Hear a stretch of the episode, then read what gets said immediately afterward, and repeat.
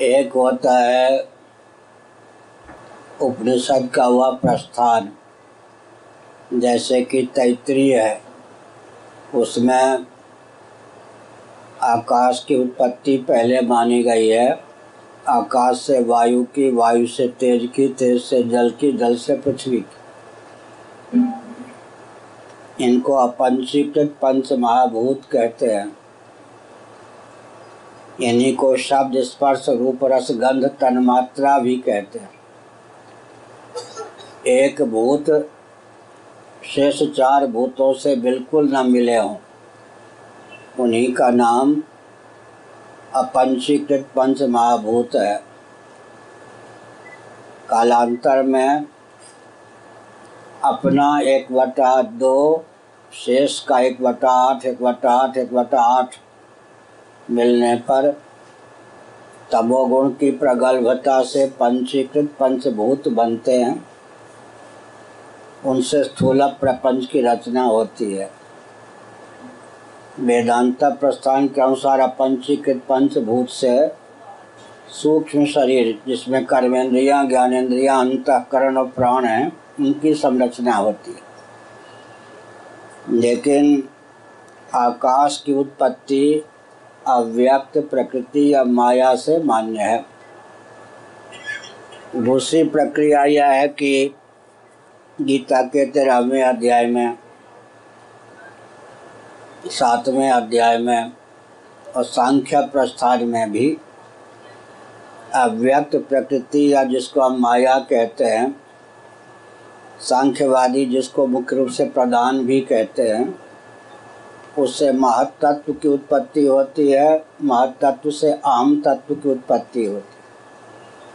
अहम तत्व से फिर अपंचीकृत आकाश आदि पंचभूतों की उत्पत्ति होती है। एक प्रक्रिया यह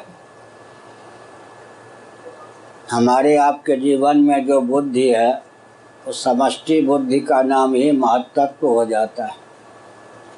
हमारे आपके जीवन में जो अहंकार है, समष्टि अहंकार का नाम ही अहम तत्व हो जाता है।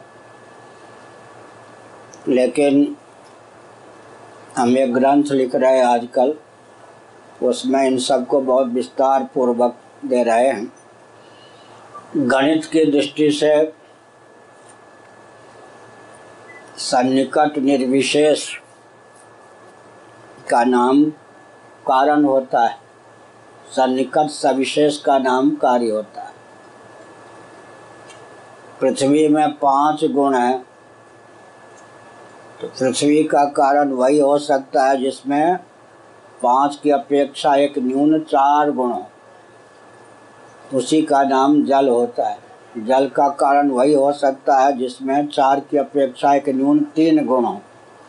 उसी का नाम अग्नि या तेज होता है। अग्नि या तेज का कारण वही हो सकता है जिसमें तीन की अपेक्षा दो गुण हो, उसका नाम वायु होता है। वायु का कारण वही हो सकता है जिसमें दो की अपेक्षा एक गुण कम, केवल एक गुण हो, शब्द नामक गुण, उसी का नाम आकाश होता है। अब बीच के जो अहम तत्व महतत्व हैं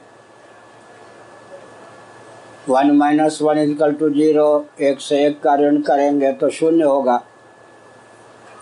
तो आकाश का कारण, जब आकाश में एक ही गुण है शब्द तो आकाश का कारण वह हो सकता है जो सर्वथा निर्गुण हो, निर्विशेष हो, अथवा कृषि विज्ञान के आधार पर विचार करें तो गुणों की, शब्द नामक गुण की बीजावस्था। दो ही प्रक्रिया बनती है, एक कृषि विज्ञान है, एक गणित का विज्ञान। गणित में एक के बाद पहले कौन अंक होगा? शून्य होगा, one minus one equal to zero, एक से एक ऋण का, एक से एक का ऋण करेंगे तो शून्य। आकाश का कारण या तो सर्वथा निर्विशेष आत्मा, परमात्मा या ब्रह्म हो सकता है, अथवा आकाश की बीजावस्था अव्यक्त प्रकृति हो सकती। है दोनों दृष्टियों से बीच के जो अहम तत्व और महत्त्व हैं, इनकी दाल नहीं गलती। तो हमने संगति साधा कि जहाँ तक शब्द की गति है, वहाँ तक आकाश की पहुँच। ठीक?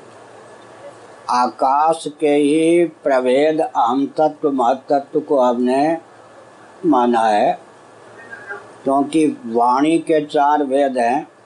ऊपर से नीचे की ओर परा पश्यंती मध्यमा वैखरी। नीचे से वैखरी मध्यमा पश्यंती परा। तो हमको चार चाहिए। एक आकाश, एक अहम तत्व एक महतत्व, एक अव्यक्त। नीचे से ऊपर। ये आकाश के ही सूक्ष्म, सूक्ष्मतर, सूक्ष्मतम प्रभेद हो जाते हैं। तो एक वैखरी वाक्य सिद्धि स्थूल आकाश आकाश से हो जाती है।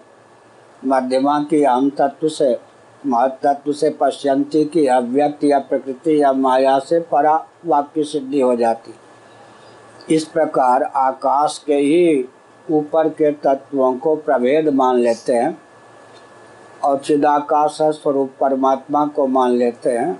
इस प्रकार की संगति। और कोई प्रश्न?